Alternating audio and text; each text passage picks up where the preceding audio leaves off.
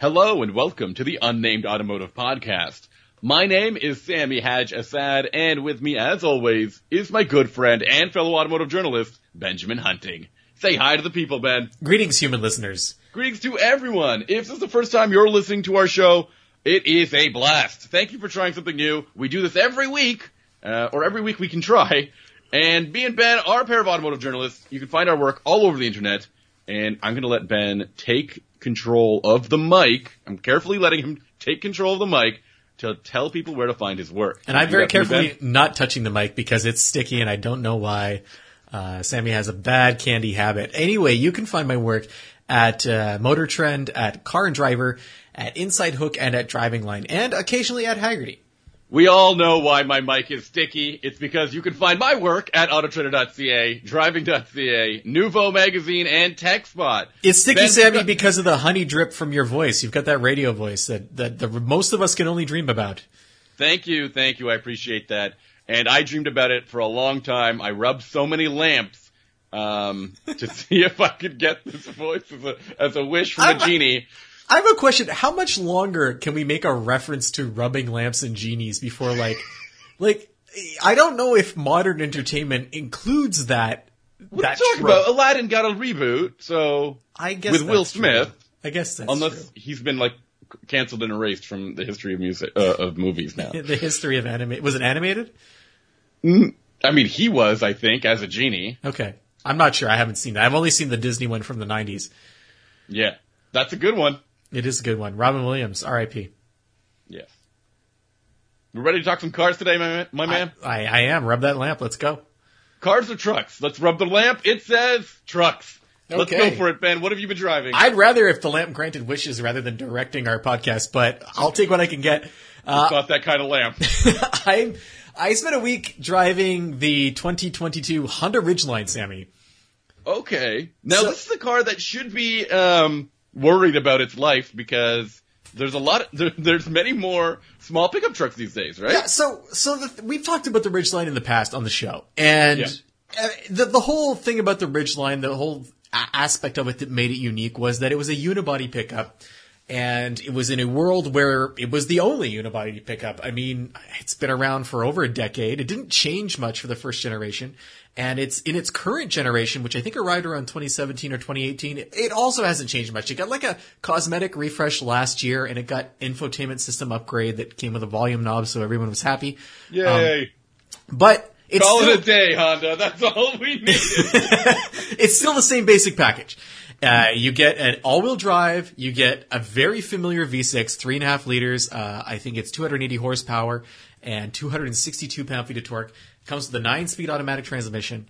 And there's not much difference between the models. Like, the Sport is basic. Then you get leather with the RTL. And then you get a few more luxury features with the RTL-E. And, of course, like every pickup truck manufacturer out there, they make a black edition, which is basically it's just an appearance package. So all of that is great if you're the only unibody truck on the market, and that's the only place people can turn to if they want a pickup that feels more like a crossover than a traditional truck.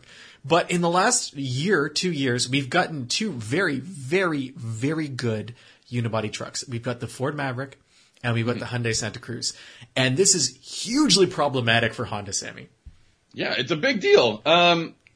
Now, first of all, both of those are unibody. Both feature smaller engines, if I'm not mistaken, right? Yes, and less powerful motors. They're smaller, but they're not less powerful. Okay. This is actually a good entry point because on the surface, it doesn't look like you would compare a mid-size Ridgeline with a compact Maverick or a compact Santa Cruz. But if you peel back the details, it starts to get really, really close. For example, the Ridgeline and the Santa Cruz both have a 5,000 pound tow rating because the Santa Cruz come with a 281 horsepower turbocharged 4 that has 311 pound feet of torque. That's one more horsepower than the Honda pickup, which I'm sure was not an accident. And it's considerably more torque. It's like 50 pound feet more. Right. But the Maverick is only 1,000 pounds less than the Ridgeline. It can tow up to 4,000 pounds if you order it with its own EcoBoost turbo, which also has more torque than the Ridgeline's V6, 250 horsepower and 277 pound-feet. This is problematic. It's problematic. It's the whole issue. Sammy, it gets worse. Can you tell me in any way where the Ridgeline is feeling more of a more confident purchase than one of those two new pickups? I wish I could, Sammy, because it gets worse. Gets worse. So the Ridgeline, it has about 1,600 pounds of payload, like roughly. Okay. The Maverick has 1,500 pounds. That's extremely close. 100 pounds. Yeah. It's not really going to make a difference. The Santa Cruz pretty much matches the Ridgeline for payload. Wow. So you've got these two smaller, more advanced trucks that can do pretty much everything that the Ridgeline can do from a trucking perspective. The big differences are in bed length. Okay, yeah. So the Ridgeline's about 5.3 feet. I think it's just under 5.5 feet, I think. So that makes it a foot longer. From the end of the cab to the end of the bed or the end of the tailgate? I don't do end of the tailgate. That's a fool's game. So you got a foot more. All the truck journalists out there listening. Well, when was the last time you hauled something that was that long with the bed open? Probably didn't do that. Anyway, it's got the advantage in terms of length. I believe that the Maverick has underbed storage. I'm not exactly sure. I know there's a lot of storage nooks and crannies in the Santa Cruz and the Maverick beds. I'm just not sure how big they are. But the Ridgeline's got this big kind of. I don't think the Maverick does. I think the Santa Cruz does. Okay, it's got like a big trunk in the bed. It's also got a dual action tailgate, so you can kind of use it like a barn door and open it sideways or plop it down. So those are kind of, I guess, advantages that the Ridgeline has. But there are two huge disadvantages that the Ridgeline has that these compact trucks really eat its lunch at. We've already talked about how they're pretty much a match for capability and how they overpower the Ridgeline. But they also are dramatically less expensive. And probably more fuel efficient, aren't they? Well, I'll get to that because so the Ridgeline costs $38,000. That's the base price. I'm sorry, say that again? $38,000. $38,000. $38,000. Yes. That's what it starts at, a Ridgeline. Yeah, a Ridgeline.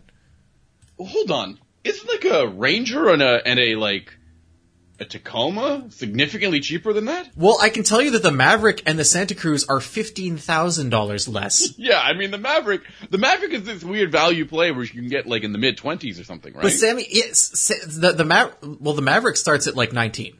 Okay. Yeah, maybe. So if I can find one. If you can find the hybrid. But it gets worse, though, because the most expensive version of the Maverick and the Santa Cruz are like the same price as the cheapest Ridgeline. Okay, but you've got to tell me that there's maybe some space in the cab that makes the Ridgeline more appealing in some way. Well, the Ridgeline does have a larger back seat. And I used it, I packed a whole bunch of track stuff into it to head down to a track day, and I managed to fit a whole bunch of stuff in there. I also fit a bunch of tires and a self-powered snowblower in the back of the Ridgeline, and I don't think I would have been able to do both of those things in either the Santa Cruz or the Ford. Well, that's a pretty good endorsement of what the Ridgeline's capable of. Of course, my ramps were sticking up over the back because they're 6 feet and the bed is only 5.3. But, to say that you could get the nicest version of the Santa Cruz or the nicest version of the Maverick for the same price as a base Ridgeline, I think is really a problem for Honda. And fuel mileage is also a problem. So Honda's rated at something like 18 miles per gallon city and 24 miles per gallon highway, but I was almost exclusively highway and I got 19 miles per gallon. How could it be that bad? That is less than like... I think the Ford V6. Did you keep it in like third gear or something? No, the Ford F-150 with the base V6, I think does better than that. And that's a full-size truck. So you compare that to the Maverick, which is 37 miles per gallon for the hybrid. But even the EcoBoost beats it 23 and 30 on the highway. And if you go all-wheel drive, because the Maverick doesn't start with all-wheel drive, it's only like 1 mile per gallon less. So... the fuel economy for the Santa Cruz, also better than the Ridgeline. Okay. I feel like I've just spent this entire time telling you that you can get cheaper, better trucks that do almost exactly the same thing. So what does Honda do moving forward from here? Because the Ridgeline's not a bad truck. It just... No, you're right. I think this is actually a major identity issue for the Ridgeline, is that it always represented the truck for occasional truck users. You know what I mean? People who didn't want a truck, but occasionally they needed an open cargo bed. And they wanted that one time a year capability without sacrificing sort of the – because if I remember correctly, the Ridgeline is fairly nice. It's fairly decent to drive. It has an interior that's very reminiscent of, say, an Accord or a Pilot or a Passport. Yeah, it's very comfortable. I mean, it doesn't feel upscale, but it does. It feels when you drive it, it's definitely much more compliant than any traditional body on frame pickup. No question. Right. But now you've got these two other rivals coming in that have stolen this. Have stolen this identity straight from under Honda's nose, really. And Honda needs to go more trucky. I don't think they can pull that off, or less trucky. And I don't know if they can pull that off while still making and dropping the price by nearly at least $8,000. I think what they need to do is they need to stop neglecting the Ridgeline, because the Ridgeline I think was not a major focus for them. And I think they had a core group of customers, and now that core group of customers is definitely threatened by two better options. You'll also notice that both the Maverick and the Santa Cruz have two drivetrain options, but the Ridgeline has only ever had the V6. Yeah. So that's not great from a fuel efficiency perspective, and it's also probably affecting their pricing. If you look at other mid-sized trucks, I mean, the Ranger and the Nissan Frontier are also single drivetrain trucks. Yes. But the Tacoma, the GMC, and the Chevrolet options in its class, they have multiple drivetrains. So, not to mention the Jeep, the Gladiator. Oh, I didn't even think of the Jeep. Yeah. To me, the Jeep is like a weird outlier. Because it's super expensive. Yeah, so I don't really – I think that's more of an enthusiast vehicle. Mm-hmm. But anyway, it's clear that Ridgeline can't just continue to coast, which is kind of what it's been doing. And I will say it did drive quite well, but there was one part of it, the experience, that was not at all positive, and that was the adaptive cruise control. It had trouble maintaining its speed. If I got to a hill, it would drop 1 or 2 miles per hour. And if I put the car in eco mode or econ mode, it's, I guess, the thriftiest version of the engine management and transmission, I would lose like 3 or 4 miles an hour every time I hit a hill. So I couldn't use it. And that's really weird. Like, that's just keeping it in like top gear all the time. You don't see that in other vehicles. It just doesn't happen. And I also had, it kept picking up like in sharper highway corners, it would pick up traffic beside me and slam the brakes on. Ooh. Yeah. Again, something that doesn't happen with other vehicles. So I feel like the Ridgeline is kind of a mix of modern and more old school design, just in the sense that Honda hasn't innovated with it. They innovated once when they first made it and then kind of walked away. I would like to think they can do better with this truck. It's kind of like when the Tacoma was the Tacoma forever and there were no other options. There weren't any other mid-sized competitors. Mm-hmm. And then when Chevrolet came out with the Colorado and GMC had the Canyon, suddenly the Tacoma was not nearly as appealing as it used to be. And they've been slowly bringing it up to spec in this exploding mid-size pickup segment. So I would like to think that my favorite thing about that era, that moment when the new Colorado happened, is that sales of the Frontier skyrocketed because people were like, well, I don't want to spend that much for a new truck, a new mid-size truck, and there's nothing really special about the Tacoma now. So I might as well just get the cheap Frontier, right? What's interesting is that Honda didn't seem to feel threatened either. They didn't really do anything. But now they have these other unibody trucks, which is a whole new kettle of fish. And yeah. I would also say that size-wise, the smaller trucks from Hyundai and Ford are just better options for if you live in a city. Mm-hmm. And they're easier to drive. They're easier to park. It's not like the Ridgeline is a massive vehicle, but it is fairly large. So that's another area where Honda's kind of, they're in this weird border town now. They're not quite a traditional mid-sized truck, and they're not nearly as competitive as compacts that have all of the good aspects of the Ridgeline and none of its bad aspects. Look, if it was me, if I really wanted to make the Ridgeline stand out, I think cutting the price of it by a hefty margin would go a long way. I know that's probably not feasible from a business point of view, obviously. How often does Honda do that? They're not necessarily known for deep discounting. No. And then from then on, I have no idea how they can quickly put the Ridgeline back in the name of truck shoppers. Back in the mind of truck shoppers. I kind of think we're in a situation where we're similar to what Honda's doing with the Odyssey. when the minivan segment kind of evaporated and Ford got out, GM got out, and there was really only Dodge, sometimes Kia, and Toyota to compete against. The Odyssey and the Toyota Sienna became these sort of expensive, not quite luxury premium vans. Mm-hmm. And only Dodge really kept a full spectrum of vans in its lineup for people who were on a budget and people who wanted to spend a lot of money. They kind of had those two poles. Yep. So, and even now the Kia's, come back with kind of a more competitive, van. The Odyssey really hasn't changed. It's really held the course as being more expensive, almost, more expensive than several crossovers that are similarly sized. So I wonder if they'll do the same thing with the Ridgeline and just kind of stay the course and be like, well, the Ridgeline is for people who want to buy the Ridgeline, Yeah, they're basically for Honda customers. Yeah. Like, that's it. I don't know if that's a great strategy. I mean, it's weird because Isn't that what Nissan did with the Titan, essentially? They were like, well, we're not really that special anymore, so they're for Nissan shoppers, and that's it. Well, the Titan was never really special. I think the Titan is a much more complicated case. The Titan exists because way back when, in the mid-2000s, Nissan had done research that showed that 40% of full-size pickup buyers were willing to switch brands at any moment if they saw something that they liked better or got a better deal. And that flew in the face 40%. That flew in the face of the established wisdom, which was that, oh, you're a Chev guy or you're a Ford girl and you never make a change. I can tell you that's not true because my father is a big pickup person. He switches on like a yearly basis. He has since I can remember, we've had Chevrolets, GMCs, Fords, Rams, and now he's back to Ford. And and he is a Ford person. That's his brand of preference. But he will get a truck that he likes if it's a good deal and a different brand if it offers him what he needs. And I think that a lot of pickup truck buyers are practical like that. And so anyway, that's why the Titan came out, because Nissan was like, you know what? We'll take a crack at it. But they never really followed through and the Titan withered and died on the vine. So well, I think you also said you said pickup truck shoppers are more practical. I think you're right. I also think that there are more value-minded truck buyers than you think. I think that's weird because I see a lot of those, what are they called? King Ranches or those super tribal themed, like super expensive models. Yeah. But I also feel like there's a lot of truck buyers who get like a regular XLT or. Yeah, that's what my dad's driving, an XLT Ford right now. He actually just traded in his Ram for it last fall. Right.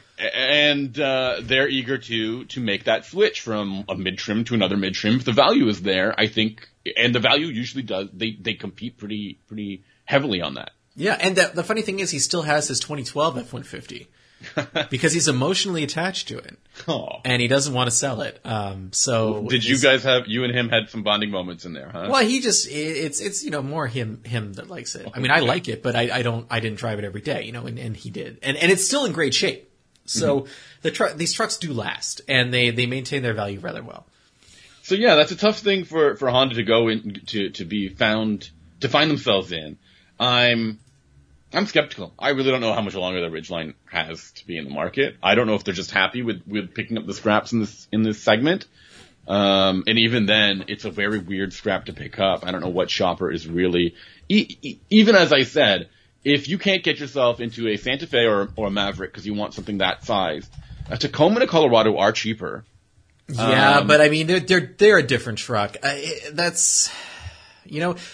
more trucky trucks. They're definitely not nearly as comfortable as the Ridgeline. It's a traditional truck experience. But the midsize segment is weird anyway because the Tacoma essentially dominates with like a few 100,000 units. Yeah. Maybe like 200,000, I think. And like the Ridgeline did like 41,000 last year, which is essentially nothing in the world of pickups. No. But if they're being built. When Ford sells like 800 to 900. Yeah, but if it's being built on the same assembly line as the Pilot, which it shares this platform with, it's probably not a big deal for Honda to make them. And that's why I think that's the route that Hyundai took with the Santa Cruz, right? It's essentially a Tucson. Yeah. Interesting. It's one of those weird corners of the market that I think get forgotten. For good reason, I think, at sometimes, because it's not the most competitive product, but it has its place, right? Like just as we mentioned, it might be for the Honda shopper, the person who's familiar with a Honda product or has had really good experiences with their Hondas in the past, right? Maybe that's what they're leaning on. Sure. But moving on to products that had a stronger debut and kind of made more waves. I think you have an interesting SUV to talk about this week. Yeah, I drove the 2022 Kia Telluride, and I make sure to mention 22 because a new 23 model has debuted recently, and it has a few more visual. It was a mild refresh, essentially. Okay. A few visual changes and some trim levels that orient itself towards a more rugged look and design. The Telluride, when it showed up, I think in 2019? Sounds about right, yeah. It came out. Was a very popular product. I think, critically speaking, it gained a lot of attention. It, alongside with the Hyundai Twin, essentially, the Hyundai Palisade. Now, I drove the Telluride to see what it's like these days after driving some other really impressive new entries in the segment or updated entries in the segment, like, say, the Jeep Grand Cherokee L or the Nissan Pathfinder, which are both received really hefty and good updates this past few years. Does the Telluride still impress? That's the number one question that I was asking myself. Yes or no? You want me to just go out right and say it? I want you to blurt it. As soon as I say it, everyone's just going to turn off. I think it does still impress. I think it really does. Okay, however, now, are you comparing – what trim level is this Telluride? Because the top trim level of the Grand Cherokee is quite well turned out. That's different. I drove the SX, which I believe tops out at around 43,000 or so. And I think there's even a few more trim packages that you can add after that. And you'd have to get a low to mid-level Jeep Grand Cherokee L with the V6, which I don't think is its best powertrain. I think those V8s are really good. But you end up feeling that the Grand Cherokee just doesn't feel as responsive, I think, when it comes to throttle response or even transmission as well. And then the Pathfinder is okay. I don't really love that engine they've gotten there, and the transmission was a little bit slow for me, but the design of the Pathfinder really resonated. But this new Telluride, I've got to admit, I mean, not new Telluride, this same old Telluride. Carryover Telluride. It still impresses me from the moment you get in. The cabin design is quite good. It's got these really nice handles on the center console, switchgear that feels good and sort of bespoke. I know you're a handles guy. You're always guy. Like, handles materials are an overlooked subject in design. I 100% have said that to you and will say that to you in the future because you forget about it. I do forget. I'm pleasantly surprised by those aspects. However, my press model had, or my media vehicle had some small issues that I think are worth mentioning to anybody considering buying it. For example, there was a storage compartment just under the infotainment screen that I think you're supposed to be able to close because it has a hinged cover. But whatever the problem was in my press car, the latch wouldn't catch. Oof. And so this thing stayed open the whole time, which isn't a big deal because I think it just covered the wireless phone charger, and you want access to that. But still, it's a new vehicle. It's a new vehicle, and I don't think it's a great first impression to have, right? No. And then the second thing is the front parking sensors on this vehicle were completely borked. Like they were complaining about not working. They weren't working properly. Occasionally they worked, and then they stopped working, and then the car just started complaining that I should probably get it to be seen. Which again is a bad look for a new vehicle, a fresh off the lot sort of vehicle. So I don't know if this is representative of some quality concern issues that might be happening on these 2022 model year vehicles or all of the Tellurides up to this point. And whether or not you have bought a Telluride or a Palisade, I would love to hear from you and know whether or not quality or reliability has been an issue for you. There haven't been as many reports on these sort of things that I've heard from. And, I don't know, like, I think this thing is still relatively competitive. I think it hits all the marks it's supposed to hit. I think at a starting price of, $33,000, $34,000, it's very attractive. And I think it's very well equipped. I think you can get it with a ton of features. The third row, isn't the most comfortable, but it gets the job done. And I really don't have any concerns about the drivability of it. I think it handles well. I think it steers well. I think it responds pretty nicely. But I kind of wish it had a better engine, just like, especially after talking about the Grand Cherokee L, which does offer a V8. Not that I think this needs a V8, but maybe a turbo V6 would be pretty cool in this, right? But would you counsel people to – I mean, right now it's almost impossible to buy a car, whether you're looking at a new car or a used car. But what I'm saying is, are the upgrades that were made for 2023 worth waiting for? No, I don't think so. Not at all. I don't think so. Okay. Not one. I don't even think – I mean, that's a pretty strong statement. Is worth waiting for. I think the 2023 model is super mild of a refresh, mostly exterior design changes. And unless you really want these, I think it's called XRT is the name of the trim level that they've added to that specializes in off-road sort of. It looks like it wants to be a Subaru Outback, and not really something that anyone who's shopping for this level of crossover is necessarily looking for in a Kia. I would think. Right, I don't think so at all. Okay. Let me double check here. They've upgraded the towing capacity, I think, to 5,500. Okay. That's so it's X. Right? Sorry. The trim levels are X Line and X Pro. I'm mistaken. That's totally confusing. X Line and X Pro. What is even the difference between X Line and X Pro? Like You want me to do this research right now? No. I'm not asking you for them specifically. I'm just like, if I hear those words, it's almost entirely meaningless, you know? Right.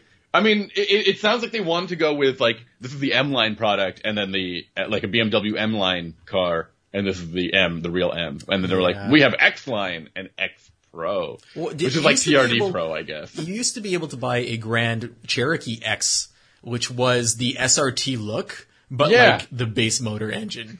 Yeah. Base motor engine. That's my command of the English language today. It was just the V6, if I remember, yeah? Yeah.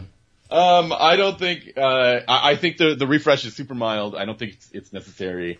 I don't see why somebody would really want to go for that unless they really want this one of these two trim levels, the X-Line or the X-Pro, which look cool, I guess, if you want. If that's what you want your three-row crossover to look like, right? I guess. Anything else you want to talk about this week? I believe that you had some news that you wanted to bring to our attention. Yeah, talking about weird refreshes, how about this news from Ram, where they've created a model called the Ram 1500 TRX, which is a very cool product. We love this thing, or T-Rex, but it's also the Sandblast edition. What do you think of this? So basically for $20,000 more, you get different features and a different color. That's kind of what I'm seeing here. What about this dual-pane sunroof that you get? So essentially, you pay $20,000, and the next time you take a really sweet jump, you blow the sunroof completely out of your vehicle. Yeah. It just seems like a bad mix to have like a Baja racing truck with a sunroof, unless that sunroof is made of like carbon fiber or something, like transparent aluminum. Is that a technology? Not yet. Maybe you should patent it before the podcast. It's essentially the TRX with a level 2 equipment group, which is like a luxury package. Great. And it puts the price of the vehicle over $100,000. That's wild. So, I mean, one of the things that I thought was interesting about this is I already thought the TRX was a pretty limited, rare, special product, right? But it got more special, Sammy. How can it get more special? Just because now it's Mojave Brown. Now it's Mojave Brown.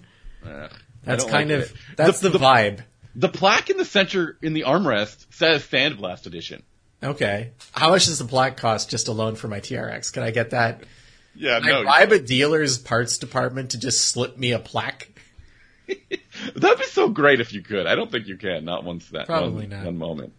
Another piece of news that I saw was there was a big hubbub over at Apple this week, and they say that the new iOS is coming to your dashboard. Similar to the way that Android Automotive OS is a thing, they think iOS 16 for the car dashboard is a reality that's coming to us. So I saw photos of this deployment of iOS, and it's a very conceptual thing they've shown. Like it looked like it took over ginormous screen. Yeah, it took over the whole dashboard, so you have to lean way over to the right side to do whatever's going on over there, or the passenger is distracted by what's happening over there. I was confused. But the thing that struck me the most, and this is something we've talked about in the past and actually talked about before the show, what these interface designers don't seem to understand is that we don't want a laptop or a tablet inside the car. We want an automotive interface inside the car that is easy to use while we're driving. And we've had one of those for, I would say, decades. It's called buttons, sliders, and knobs. Those things work. You can judge how far you're going in one direction or the other without taking your eyes off the road. You keep your hand on the button or the slider, and you are it's very simple to interact with. But requiring us to divert our attention from driving towards a visual interface, which is it's just a huge safety issue. And yet, these implementations of iOS especially, although some aspects of, you know, Android ought to do the same thing, they're just begging for us to divert our attention. And it continues for years. Like, this isn't, it's not like this is a secret, Sammy. Like, we understand that these interfaces are distracting, and yet they seem to be getting only more distracting from certain automakers. Well, I don't know about, they're getting more distracting in the face that we're turning entire dashboards into screens. We're moving information away from the driver. This iOS concept has the media information display in front of the passenger seating area, which means that you really have to turn your head, like, to look at that and find out what's playing or anything like that. And I was even laughing, like, I need my reading. You might need your reading glasses to see what name is playing on that thing. And it's really obvious that some car companies understand touchscreen interfaces, others don't, and they're kind of swept up by a zeitgeist of, like, whatever people are liking in the consumer electronics segment at the time. Okay. Yeah. So we've always liked, you know, Stellantis and Ford do a pretty good job of balancing tactile controls with touchscreens. Almost the critical functions of the vehicle that you would use frequently are also, there's redundant physical controls for those. Yeah, but then there's so many other companies. BMW is also another company that does a good balance. But there's so many others, like Acura, Lexus, Volkswagen, especially recently. Oh, man. And I don't know if Volkswagen's going to make it out of this generation of infotainment technology. It's just wild, the dive they've taken towards creating a tablet that you happen to drive. And I don't see the appeal of that. I feel like we're going to be we're kind of in a trough in the market right now, where we're going to look back 10 years from now and there's going to be this slate of cars that were built with, like, piano black dashboards that are completely featureless when they're not on. And people are going to be able to, you'll just look at those cars and you'll instantly be like, dismissively say, oh yeah, that's back when everything was a touchscreen or everything was capacitive touch. Just like when we look at cars from the 70s and everything has velour on it or vinyl. You know, or it's that kind of, or you look at cars from the 90s and they had, like, the big goofy GM plastic, everything, like, button, their steering wheels had, like, 60 buttons on them, like, that kind of thing. These are passing trends that never continued past their era because they don't actually help you in any way as a driver. Now, the one thing that I think we overlook a lot of times in our discussions of cars / rantings is voice recognition. I've used voice recognition in a lot of these cars. We've used it on – me and you know, sometimes text each other while we're on the road through voice recognition or voice-to-text. It can be hit and miss. I don't know if I feel comfortable using voice recognition in a car when there's other people in the vehicle. I don't know if that's if that's just me, if I'm self-conscious, or what do you mean? Like, so you have like you're saying you have a terrifying secret and it can't come up. No, that's not what I'm saying. I'm saying, like – Are you sure? If I have, like, friends in the car and I'm driving and I say, lower lower the temperature in the cabin to the maximum or the lowest, like, I'll feel weird saying that in front of all my buddies, right? I don't know if I'm the only one who would say that. I think you're the only one who feels weird about that. The only way it would feel weird to me is if by saying it my passenger thought I was commanding them somehow. But I mean, you end up having to stop the flow of conversation that happens in the car if there is one. I know you like to drive in pure silence with your passengers. Well, most of the cars I own are too loud to use voice recognition, even if it were a feature. Okay, so this is an unknown novelty for you to have a vehicle that you can hear someone. To be honest, it's weird because I do use voice commands in a car, but only to do one thing, and that's make phone calls. I will ask to call a certain name in my phone book, but I never say, like, turn up volume, change track. I never do any of that. I always use the buttons, and I don't know why. You don't have, like, a Google Home Mini or an Apple Home or an Amazon Alexa or anything like that. I haven't commoditized my personal life to the point where I think a lot of people do. I have one, and I mean, for whatever silly reason, we use it almost every day just to ask what the weather is like, or to make some simple unit conversions when we're cooking or baking.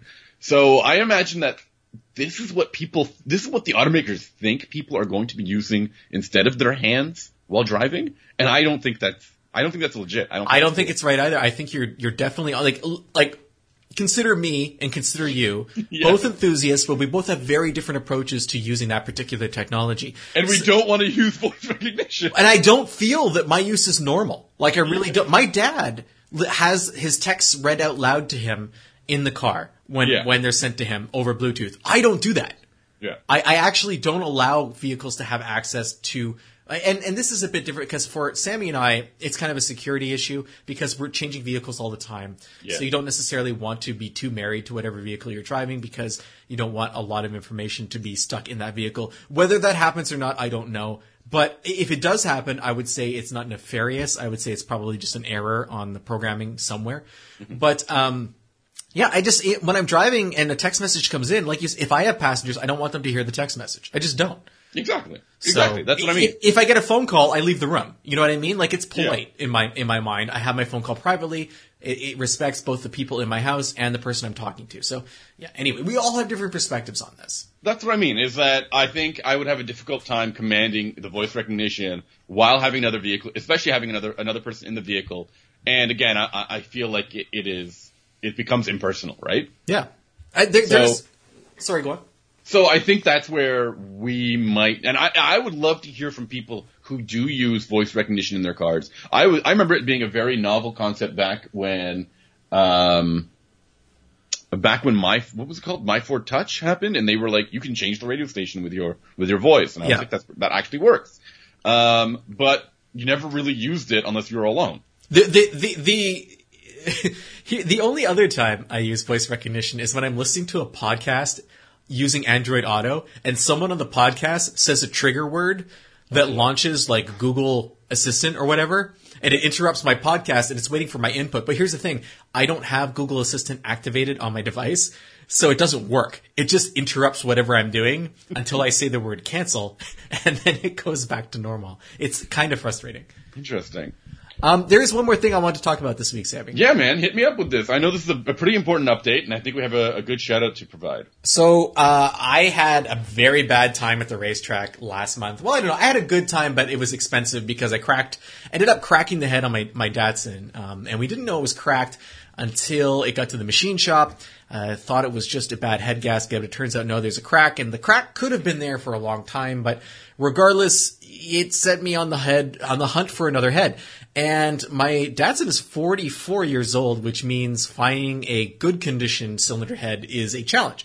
I had a lot of trouble finding one here in Quebec, but a friend of mine and loyal listener to the show, Jamie, reached out. He recently sold his 280Z, and he has a garage with a bunch of kind of random parts left over that he doesn't need anymore. And he had two heads hanging around. One of them happened to be the N47 head that is a match for what I was trying to replace. So I had another track day last week where I ended up dual driving my dad's Mustang for the day. And on our way down to the track, we stopped by and met up with Jamie, and he gave me the head. The caveat is he doesn't know anything about it. He never used it. Just it was a spare. So we weren't sure what it would look like. Took it to the machine shop. Ended up that the head itself was good. We had to take about 1,000 of an inch off the bottom to straighten it out. But the head itself was solid, but the person who had used the head before Jamie had it as a part never really changed their oil, and a lot of wear had occurred on the valve train. So most of the parts, the valves, rockers, etc., we can't use. But we are going to be making a Frankenstein head where we take Jamie's uncracked head and the valve train and cam, or we might actually use Jamie's cam. We're not sure yet. Cause I have a nick on my cam from when a valve hit it many years ago. Anyway, We're going to make a Frankenstein head out of those two things. So that's actually happening right now. It's getting a valve job, it's already been honed, and hopefully it'll be in the car sometime next week. It's been a bit of a challenge to get parts because not only was it tough to find a head, but even finding stuff like head bolts and various springs. Companies are not manufacturing stuff right now, Sammy. It's like I know ARP, they're backed up until like August, just not being able to manufacture parts for engines. And even some of the places I went to that are using OEM parts, like the springs I ended up getting were OEM. I had to wait a few days because they can't keep them on the shelves because so many people are ordering them, but the backlog in manufacturing is that bad. So long story short, very optimistic that we're going to have a functioning head on the Datsun. Thank you, Jamie. Thank you, Jamie, for checking your garage and hooking me up with what looks like the exact thing I needed for the project. And pretty excited to have that car running and back on the track soon. It's tough having older cars like this. I'm kind of at the point now where I'm thinking I should just start buying parts and storing them somewhere for when things eventually break. I already have a transmission that's kind of sitting around waiting for that to happen. So I think this is a sign from above or below that's telling me I need to start stockpiling heads. If you have any more ideas for Ben or many more stocks of parts to fill Ben on, you really should get in touch with us. It's very easy to do so. You head on over to our website, unnamedautomotivepodcast.com. There's a contact form there. You fill it out, and we get it just like that. It's magic, the internet. I love it. You can also reach us through social media. You can find me on Twitter. I'm at Sammy_Ha, like you're laughing. And you can find Ben on Instagram. He's at HuntingBenjamin. Or you can just email us the old-fashioned way. It's benjaminhunting.com. You can also, if you want to subscribe to us, we're on pretty much every podcast service, Spotify, Amazon, Google, Apple, all that good stuff. We're even on Stitcher now. If you want to support us, too, you can go to Ko-Fi, ko-fi.com / Unnamed Automotive Podcast, and leave us a tip there. Sammy, what are you going to be talking about next week? Next week, I'll be talking to you about the Rolls-Royce Phantom. I'm going all the way to France to test drive this thing. Were so that'll you be just a fun in experience. France? Yes, but okay. I figured it's a good time to go back, right? Sure. It's summer in France. Why not? Mm-hmm. What about you? What are you driving? I'm going to be talking about the Mazda MX-5 Miata, Sammy. Ooh, it sounds like a very fun episode. Well, it sounds like the two polar opposite in terms of weight and size. So that'll be fun. Exactly. It's almost like the Rolls is a yacht and the Miata is a dinghy that's towed behind the Rolls. Yeah, the tender. There you go. See how Sammy knows all these yacht words now after coming back from Monaco. The tender. Okay, I've been schooled. I'm sorry. My public school education is starting to come out, I guess. Sure, I don't know. I don't know anything about anything. I just repeat what people tell me, and that's it. All right. I can't wait to talk to you about it, and I'm sure our listeners can't either. So be sure to subscribe, and we'll talk to you next week. All right. Bye-bye, everyone. Bye.